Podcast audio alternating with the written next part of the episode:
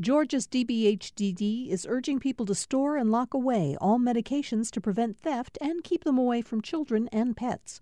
Old medications can be disposed at Dropbox locations. Dropbox locations can be found at opioidresponse.info.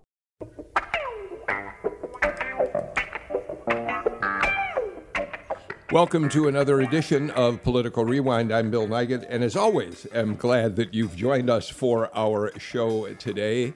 Um, the uh, coronavirus, COVID 19, which has surged dramatically here in Georgia, continues to dominate headlines in the state. The uh, Department of Public Health, the State Department of Public Health, reports that positivity uh, rates for uh, COVID 19 are up to almost 19 percent.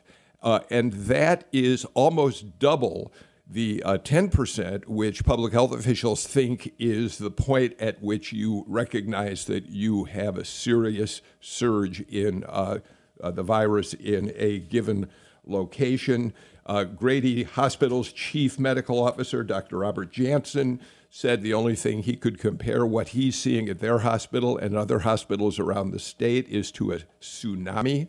Uh, there are uh, shortages of beds in some hospitals in Georgia, and um, uh, health officials at various facilities say their uh, their healthcare staffs are pushed to the brink of exhaustion to see what's happening. We're going to talk about that today in the context of the politics of the virus, which we can never separate uh, these days. Politics and COVID 19 go hand in hand, and we're going to discuss that with our panel. Uh, Greg Bluestein, uh, AJC political reporter, just wrote about this and posted it in yesterday's uh, AJC. Greg, we're glad to have you with us today. How you doing? Good morning. We're doing we're doing well. School's back, and you're right. So is the Delta variant, and uh, it's it's certainly having an impact on our community. Um, and we will uh, talk about the story you filed on how the uh, both sides of the political aisle are dealing with that uh, right now. Rene Alegria is back with us. He's president and CEO of Mundo Hispanico uh, Digital. Um, Rene, we're glad to have you. With the last time you were here, uh, your visit was cut short because a fire alarm went off in your building, and you had to uh, scramble to get out of there. yeah. first of all, thank you for having me. But yeah, I, this is this is basically my makeup class because I had to jet the, the last last week. Luckily enough, it was not a fire, but still was not let into my apartment for a few hours. Um, Okay. We're all safe here. We're all safe. Thank you. Thank goodness for that. Uh, professor Audrey Haynes is with us. She, of course, is a professor of political science at the University of Georgia and also the director of the Applied Politics program at the university, which trains students in how they can become professionals in politics. Uh, Audrey, how are you doing today? You're getting set to start classes in about a week, right? Yes, we just finished summer semester, turned in our grades on Monday, and then the process to flip it around and get ready for fall is already here. And the students are coming this uh. weekend. Dorms open this weekend, so we'll have an influx of students coming in. Uh, it's going to be interesting. We know that the University System of Georgia, uh, which has uh, oversight over all the state universities, including, of course, UGA, uh, has not uh, set any guidelines for mandates for wearing masks on campus or having students or faculty be vaccinated. So you're dealing in kind of an unknown territory as you get things started again. Yes, there's a lot of uncertainty as we move into fall. Those of us who taught summer classes, uh, one of the things we're fully aware is that COVID is still here because there were still students who were affected by it. And I would say during orientation, one of the positives, uh, because we have been very proactive about getting students vaccinated, is if you came to orientation at UGA, there was a transport that would take you straight to the health center if you wanted to get a shot. That's uh, interesting news. Um, we're also joined by Professor Kurt Young, who is a professor of political science and the department chair at Clark Atlanta University. Your classes start again on the same day that UGA does, uh, Kurt. And what's the protocol for uh, students and staff at uh, Clark Atlanta? Oh, good morning, Bill. Um, as of today, the, the protocol is uh, full vaccinations are required and masking is required Uh, of course, the university is going to put in place the uh, uh, uh, uh now typical uh, social distancing protocols and what have you. But you know, Bill, this thing can change because it's an evolving issue. The numbers are telling us something, and um, one of the things that we are comfortable with is that we know we have a president, um, George French, who's paying very close attention to the, these signals, and he will he will adjust accordingly. But uh, still, still there are, there are uncertainties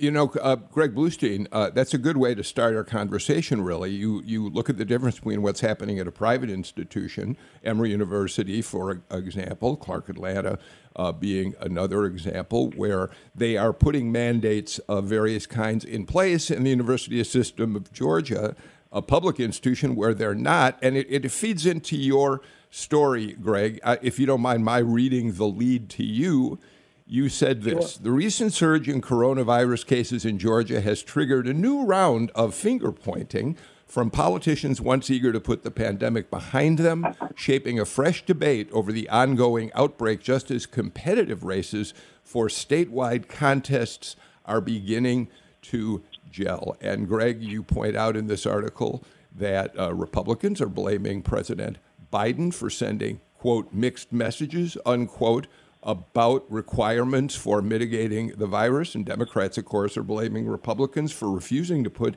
mandates of any sort in place, right? Yeah, you got it. It is a it is a blame game, uh, and I've been on the campaign trail a lot at Republican events in particular over the last few weeks. And you know, not so long ago, Republicans wanted to talk about anything but the coronavirus, right? They they they wanted to talk about the economy, about um, President Trump's agenda, whatever it was, it was not the coronavirus. And now it is maybe the first thing that comes out of uh, politicians' mouths. Uh, at, at, a rally I went to in Rome over the weekend, um, uh, railing against vaccine mandates and mask requirements and all that was front and center.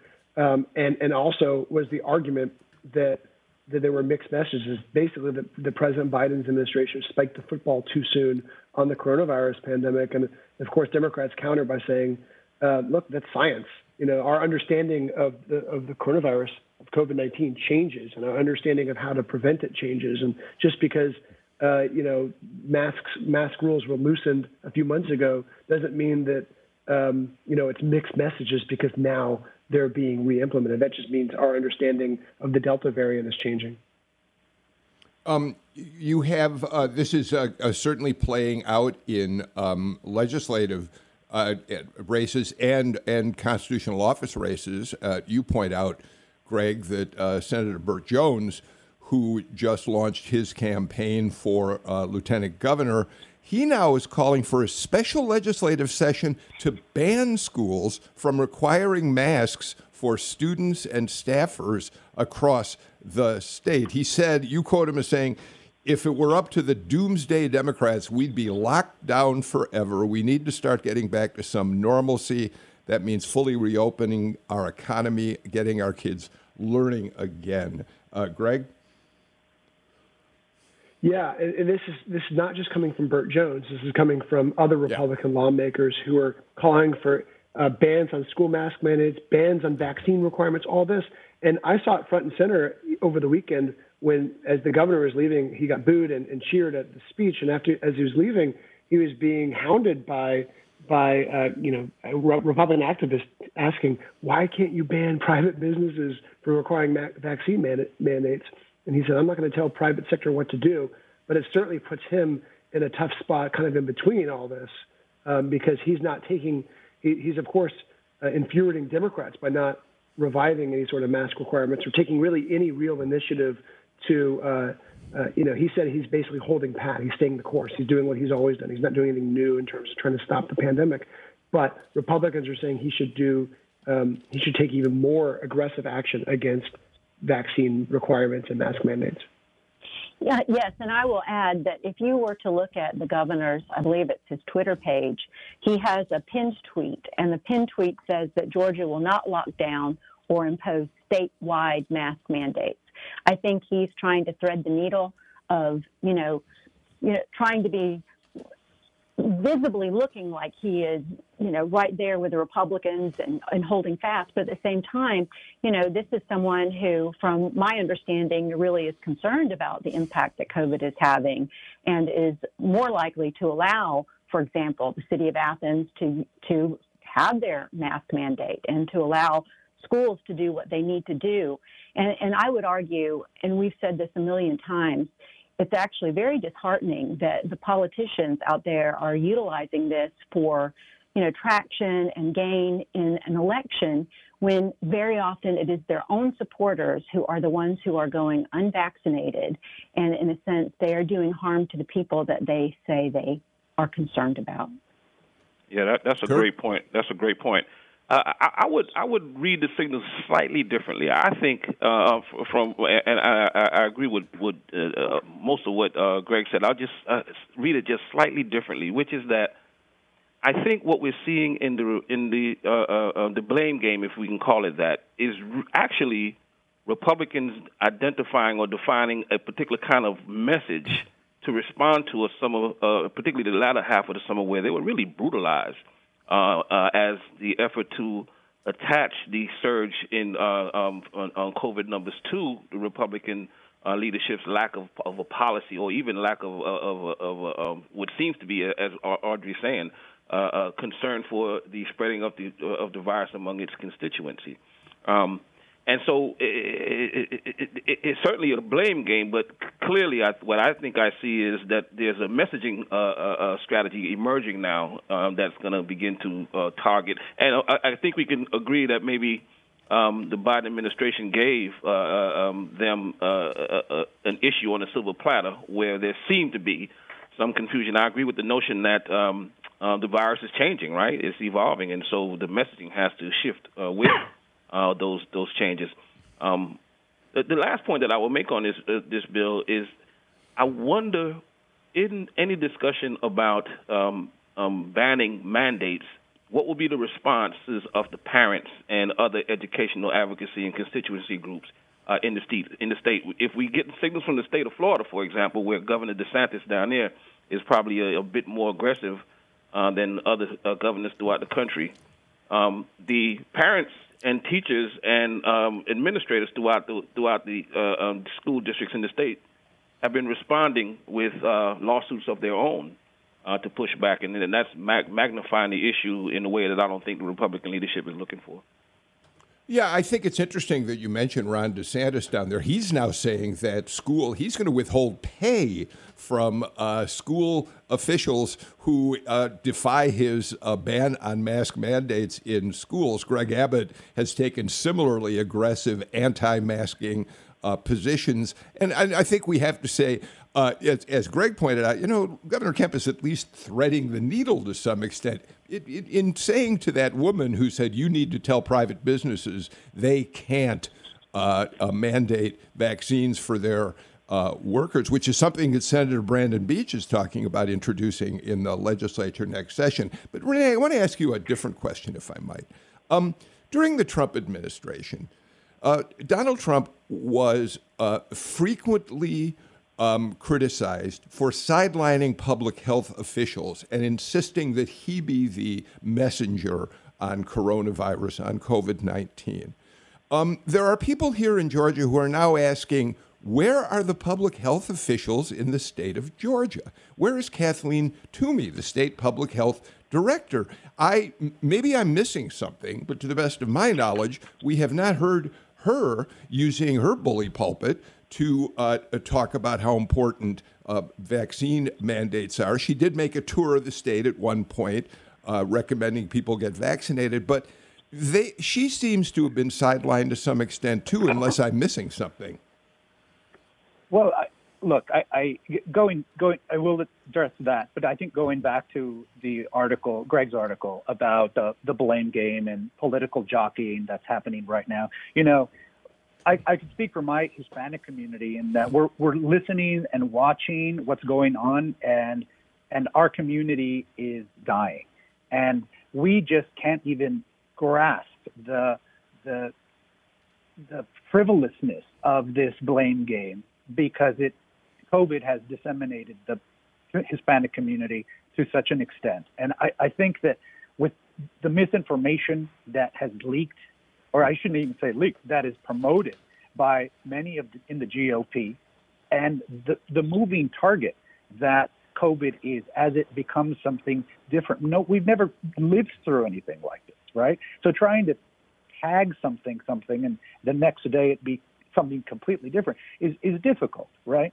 Um, I, I do think that we saw a lot of folks, um, you know, go out and, and publicly speak on the issue in the early days of, of, of, of the pandemic. Now that we know a little bit better, and frankly, the messaging is unifying itself with the Democrats and Republicans, and you know, we see folks that are their their dying breath is such that I wish I got the vaccine. You know, so I don't know if if we we even need to see these local uh, health officials. It's out there. Those those the message is out there. So, you know, I mean, it's it's one of these things where it's just such a tragedy that people uh, in the political infrastructure are doing this while their constituents, if you will, are dying. I mean, you see in Florida and Texas the the surge just just ravaging the the community. I heard an interview yesterday about how uh, there's two ventilators in a 19 county area, right? And those two ventilators are, you know, there's going to be a fight for them. You know, I mean, that's not the kind of health care system that uh, that we as Americans deserve. So there's there's so many facets to this, right? It's not it's not it's not easy, uh, and it's not a simple simple fix. But you know, listening to to just this discussion, even you know, I mean, sometimes it's like, wait, we just got to step back. What is the right thing to do for our children? You know, and that's where it's now hitting our children. And and can I Audrey. follow, yes, can I follow up on what Rene said by saying that you know, in terms of messaging and the potential um, use of the strategy, I would say there is a lot of risk that they're taking because you know, one, we're finding out that children can be affected by this. We're about to open up schools, and if you are actively fighting against precaution. That's different than sitting there wringing your hands, complaining about what's being done.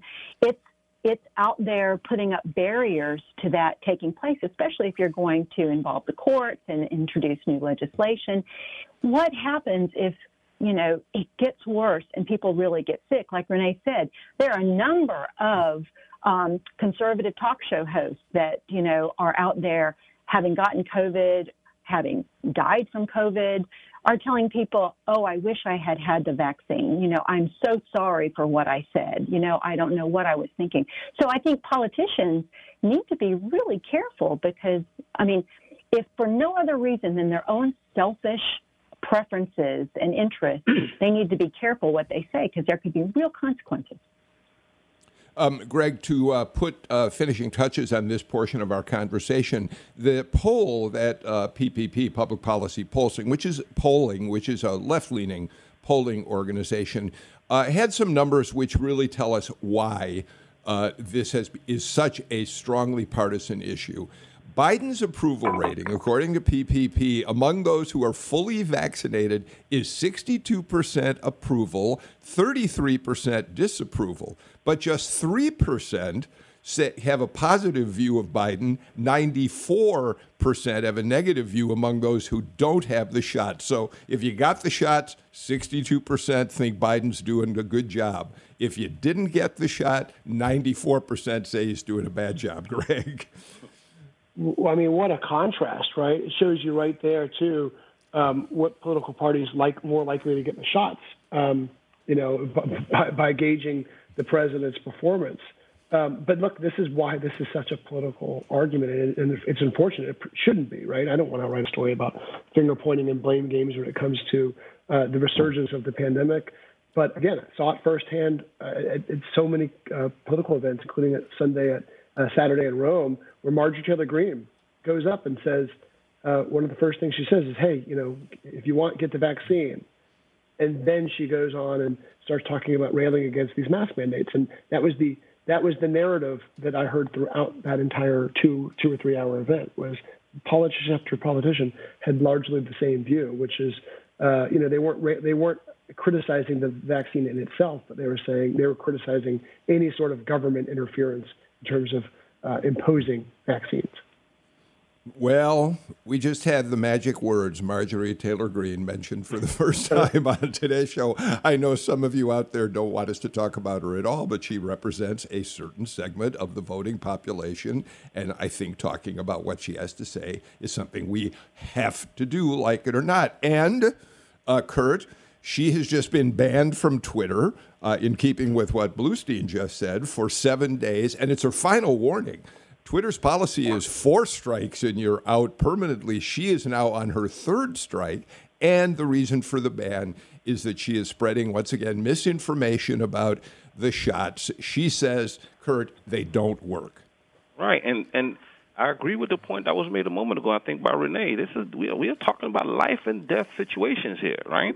And so it's more than uh, the continuation, for example, which I believe a lot of what we're seeing here, and, and I just have to make this connection. Uh, what we're seeing here with everything from um, uh, Taylor Greene to the broader discussion that we're having about um, the spiking in, in the race, I think this is an outgrowth of the recent, um, the, the, most recent uh, administration. Um, this is a, some would have even predicted that we would be here um, um, given the dynamics and the direction of the Trump administration during the uh, um, onset of the uh, corona, uh, coronavirus uh, pandemic, right?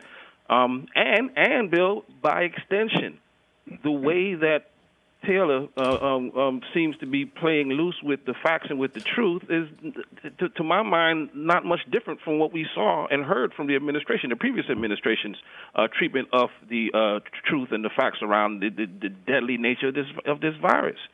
So um, I, I, too am hungry for uh, uh, uh, our effort to place these kind of issues in a broader and, and very very severe context that they're in. Right? Yeah. All right, I, Rene, I, you got the last word on this topic. Sure. Listen, um, MTG has built her entire political uh, campaign on misinformation. Uh, there's no doubt in my mind that she will get banned by Twitter eventually because of the messages that she has spouted, you know, on on her campaign trail, on her website, etc. So, you know, I mean, in this in in this world of misinformation through social media, there is a litmus test, and she's failing it, and she's failing the people of Georgia as a result. All right, let's get to our first break in today's show. We have a lot more to talk about when we come back with our panel. We'll do that in just a moment.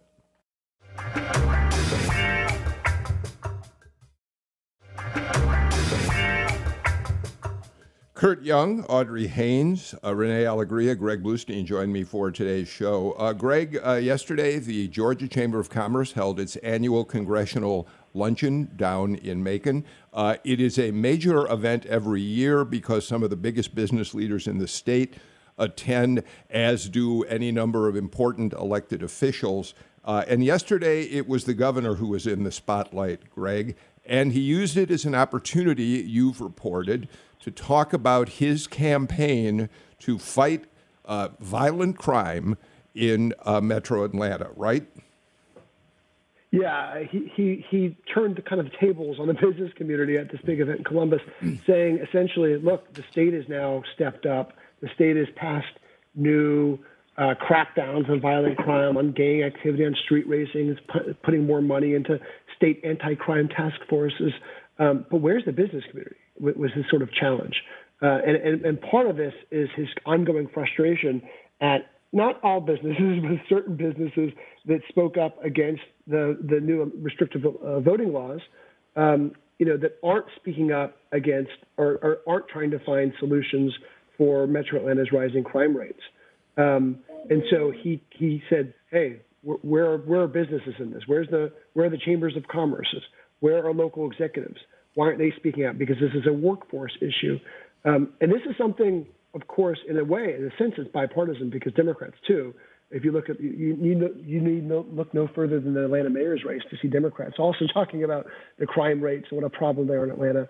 But they are also saying, look, this is more than a crackdown. This needs a more holistic approach. It's not just spending more money on police that's going to solve this. It's looking at um, the pandemic as it affects the global health crisis and, looking at gun violence in particular.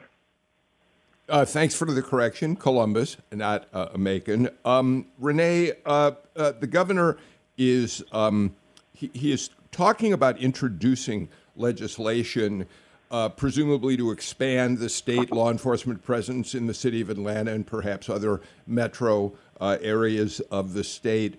And doing that, among other things, during the special session uh, that will be called for redistricting. He's gotten some pushback, particularly from uh, Speaker David Ralston, who says, hey, we're going to get started so late on redistricting that we are not going to have time to take up other potentially contentious issues. But this is going to be a major theme in Brian Kemp's reelection campaign.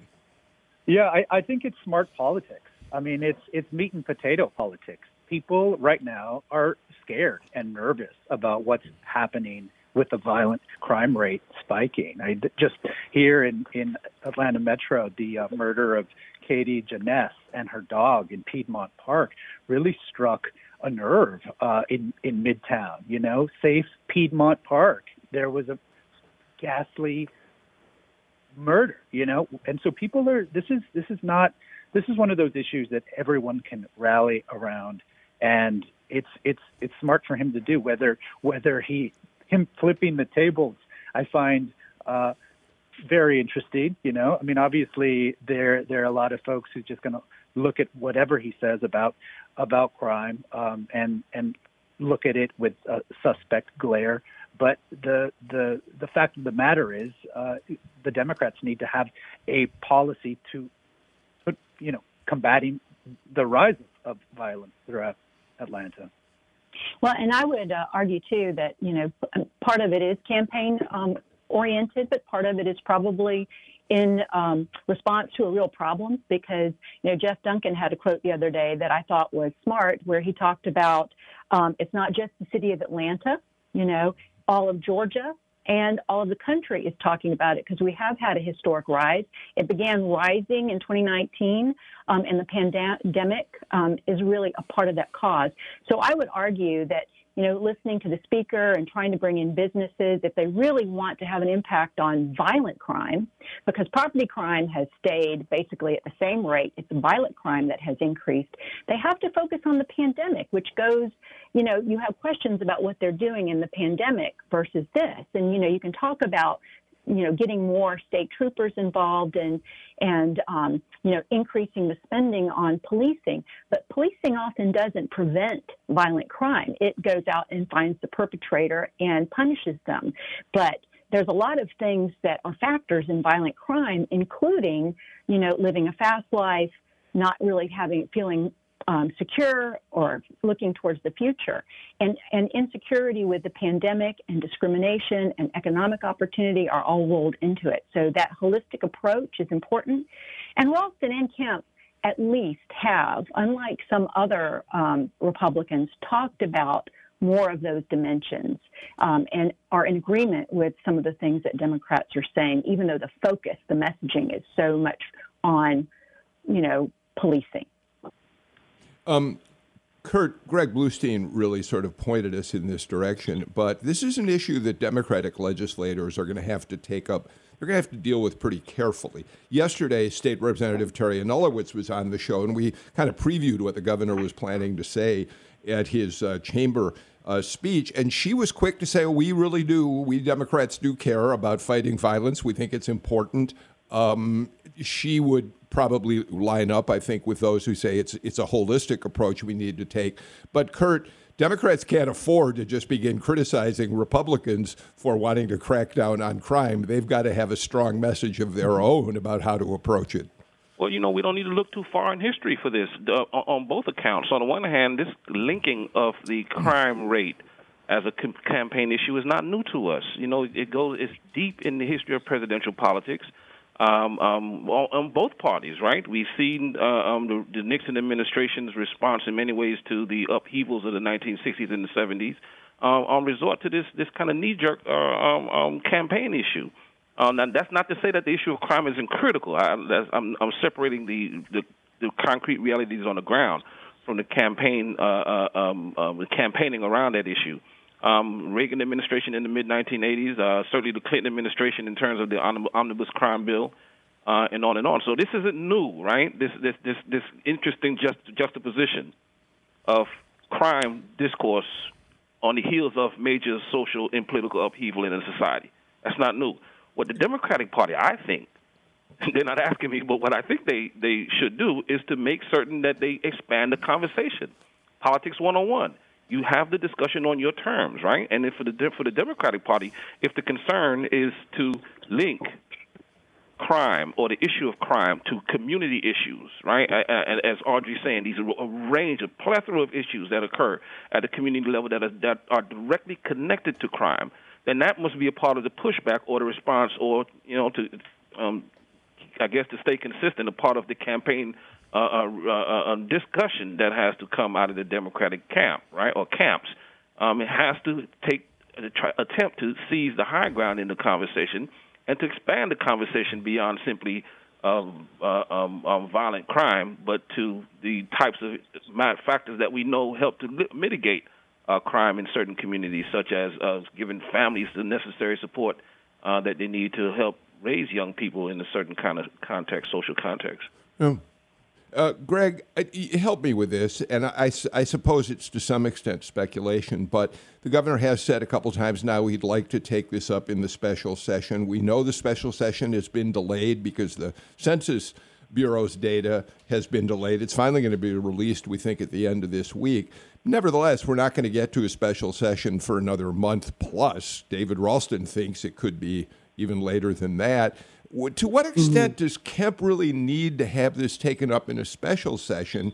And to what extent is it important to him to pressure people like Ralston to want to add crime to the uh, call? I'm, I'm not quite.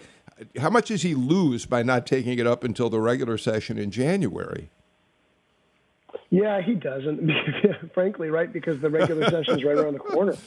Um, uh, you know, I, I, think I think it's it's it's a way for him to say this is an urgent problem and that we need to take it up as a state immediately. And so there's a, a sense of urgency to it. And certainly in the special session, things move could move quicker than they will do during a regular 40 day session that will end in, let's say, late March, early April, God willing. so, you know, there, there's that. But, um, and, and that's why there's, you're hearing pushback from, from legislative leaders, which is, look, we've got enough on our, our plates just to do redistricting. That's going to be a nightmare in itself, redrawing the political maps for the next decade. Why add on other things? And again, too, that crime isn't the only thing um, that, that lawmakers are pushing. There's, there's all sorts of asks um, about about coronavirus restrictions and regulations uh, as well, whether they be loosening or, or stiffening them. So uh, I, I, I, guess lawmakers will take this up in January rather than rather than October November. Do you? Well, let me ask you then to follow up on what you just said. Do you expect that the governor is going to, uh, he'll probably be pressured by people like Burt Jones and, and, and maybe others who are running for office to take up some kind of COVID uh, package during the special session. But is he really likely to want to do that? That strikes me. I mean, the governor's tried to be sort of somehow craft, as we've said already, something of a middle road in all this. Yeah, I think that's a great term for it, a middle road, because he's, and I don't think he'll take up, um, and I haven't gotten an affirmative on this, but I do not think he'll take up a sweeping ban on mandates or anything like that, because it would go against everything he's been saying, um, especially in recent times, which is, I mean, just just a few days ago, uh, I asked him about school uh, mask requirements, and he said school administrators have been dealing with this ably for the last 16 months, so why tell them what to do now? So it's really hard for me to see him um, taking a step like Burt Jones has asked him to do, or others, or uh, or other related steps when he's been talking about uh, allowing local control. Um, even when it comes to Savannah, Atlanta mask mandates, um, he's he's ended the authority he had to try to stop those, and he's he's criticized those mandates, but he also hasn't taken any action um, to try to prevent them.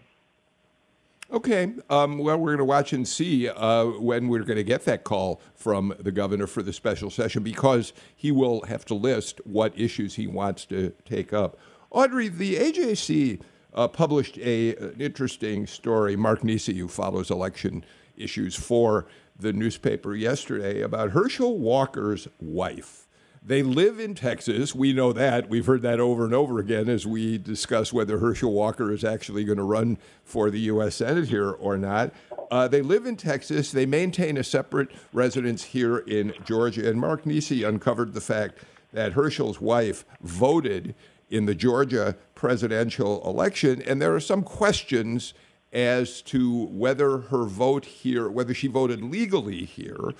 Uh, she has a driver's license in Georgia. We know that. Um, but is she a Texas resident or a Georgia resident? And what does that mean in terms of Herschel Walker, who has repeatedly talked about the fake election and people who cheated? Audrey? Well, it means that irony is still alive and well. And I think, um, you know, the, the, the, thing that, that I have seen is that, um, you know, um, their homestead exemption is taken in, in Texas, and that usually is for your residential domicile. So, you know, yeah. on, on one hand, if you're looking at that as a, as a, a, a fact, then she resides in Texas and probably should have voted in Texas. So, but that will be left up to the, I guess, the Secretary of State's office to decide whether they're going to pursue investigating that. But again, in the overall scheme of things, that story will probably, you know, die down. And Herschel Walker, we still don't know if he's running or not. And we have seen a recent poll where he leads in terms of um, the the, the, the, the, polls and the potential support among those that might be entering the race. So it's just, again, here's uncertainty like COVID. We have uncertainty in this race, and it's the Herschel Walker effect. We don't know what's really going to happen. But um, again, it's ironic, but it probably will not play a large role in whatever happens. Yeah, we'll watch how it plays out. Kurt, uh, Lucy McBath went through the same kind of issue when her husband, who has a residency in Tennessee, was, was he was questioned for uh, voting in Georgia. It certainly didn't prevent her from being elected, uh, but it is, it is ironic at the very least, as Audrey says, Kurt.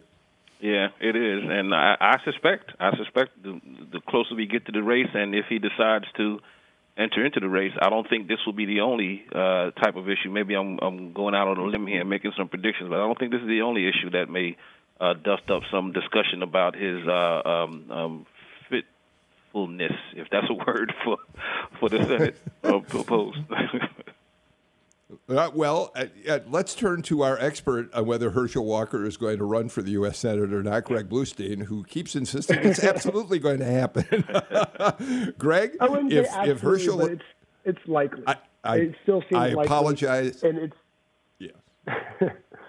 well, the challenge in all Go this ahead. still, and I, I mentioned this last week too, is we, we just, there's no great link. There's no, right now at least, there's no, there's no operative, there's no campaign apparatus that we know of um, that's calling the shots, which is why these stories keep on coming out that, that, are, that seem so damaging without really um, much pushback from his camp. Although in, in, in, the AJC's case, we actually talked to his wife multiple times, who con- confirmed indeed that she she she voted from Texas. Um, but you know, broad, broadly speaking, there is no campaign political apparatus, and so one story after another keeps on coming out and with rel- relatively no response from Herschel Walker.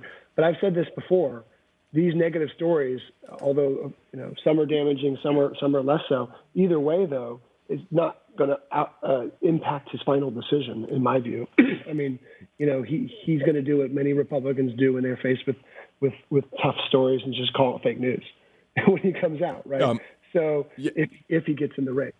Um, he's got other things he's he's factoring in. I think private business discussions, things like that. But with Donald Trump's support, um, his supporters feel like that's enough um, to get him over the finish line in the Republican primary, at least. We'll see. Uh, yeah, Rene, I, I think we should point out that if Herschel Walker's reading that PPP poll, the public policy polling uh, poll that came out this week, that I talked about him a few minutes ago, it may give him good reason to want to jump into this race. He's viewed favorably uh, by a far greater number of people than uh, he is viewed unfavorably. And in a direct matchup with uh, uh Raphael Warnock, uh, he's in a basically a statistical tie with Warnock, although you could say the same is true about Raphael Warnock and Kelly Loeffler uh, to an extent, at least it, within the margin of error. so we're going to have to see uh, Rene, whether or not Herschel Walker does jump into this race. It'll certainly make life for us who cover politics interesting. Yeah, the whole the whole thing is just so wacky and entertaining, isn't it? I mean, it feels like an old school WWE battle royal. I kind of have to expect Andre the Giant Goat to enter the GOP primary race, right? I, I, I, I do think that, look, it, if it's true that his wife broke the rules, it's just another question mark on Herschel's record, right? And I think the real question here is, is, is, is he, has he been vetted enough to effectively push into the field to, to combat a very strong candidate in Warnock? I, I don't, I don't think so. Um, but it will, like, imagine that debate. I'm, I'm going to tune in, you know? All right. Rene Alegria gets the last word in this segment of the show. We've got more to talk about in Political Rewind, and we'll be back in just a moment.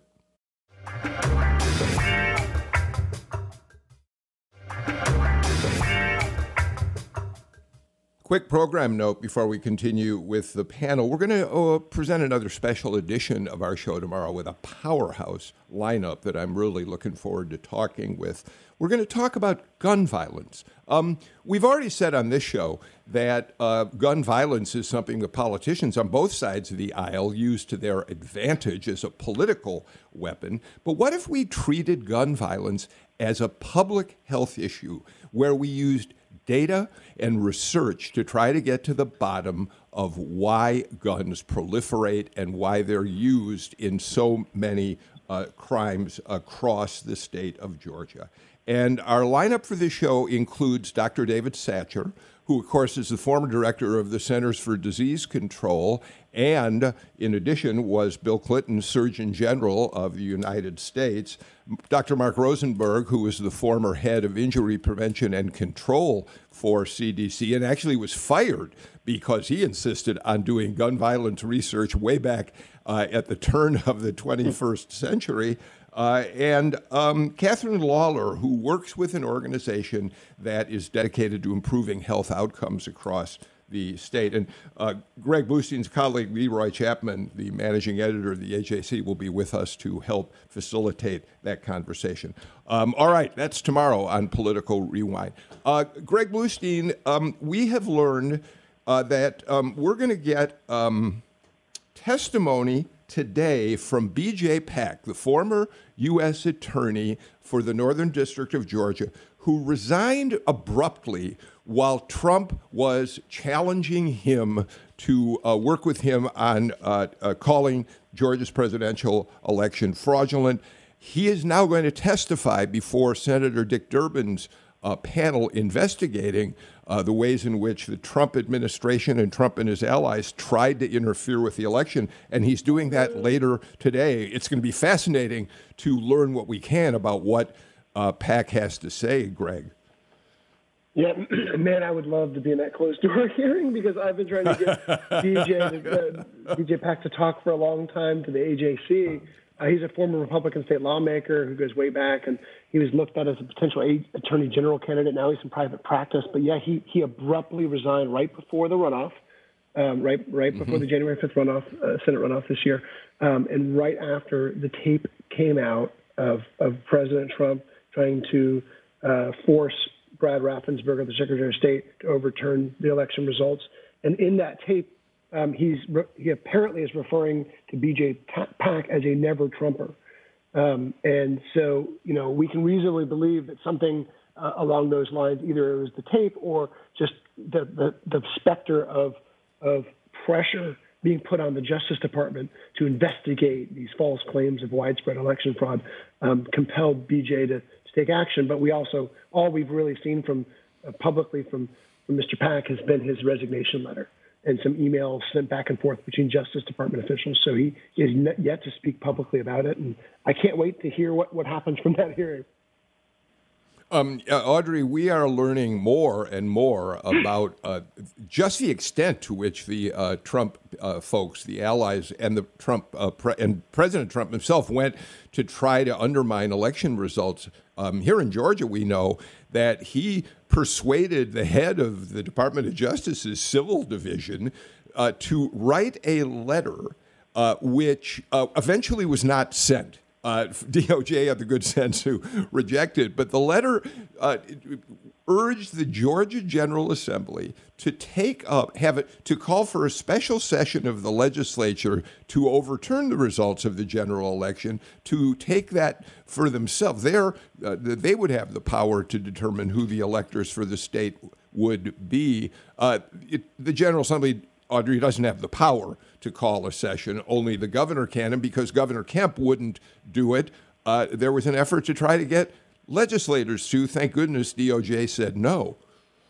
No, and I will tell you, I mean, thank goodness for James Madison um, and this notion of creating institutions and filling them mm-hmm. with people who could check other people's ambitions. Because, you know, I will just tell you as a political scientist who's studied this for over 20 years, it has been so disheartening to see this process. And as more and more information comes out, I think the most disheartening thing was how close, how close we actually came to, you know, you know, seeing some of this, you know, gruesome assault on democracy come into being. And I, I hope a lot of people will at some point wake up and and recognize that they are not being served by buying into, you know, this, you know, fantasy it, eh, because it is destructive.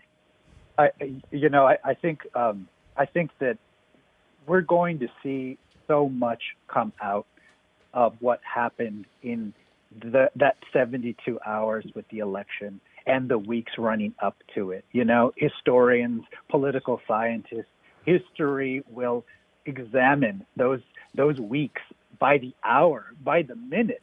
It's and and it's not going to be pretty. And I, I I I agree that it's going to be something that I hope does open people's eyes to just how how fragile our system can be if the wrong people are elected to office. And you know, you, you know, it, this forces me to come back to a question that I've been asking, and I, I kind of ask it rhetorically, but it's something that I'm really, really wondering, which is, what is the end game? Where do we believe this is heading?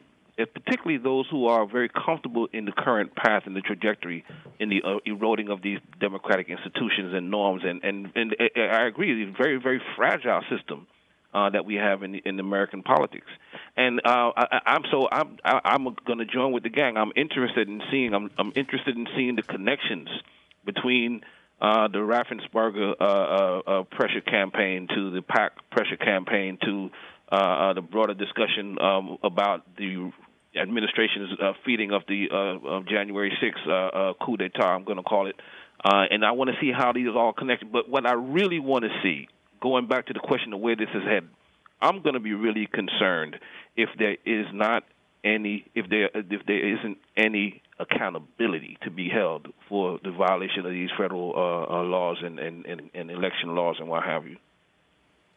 All right. Well, we're going to watch this unfold, and uh, we know that at least some of what BJ Pak tells the uh, Durbin Committee will, in fact, leak out. Um, Greg, we're, we do not have a lot of time, but we'll have more time to talk about this in the weeks before the redistricting session begins and while it's underway. But I, I at least want to mention it briefly.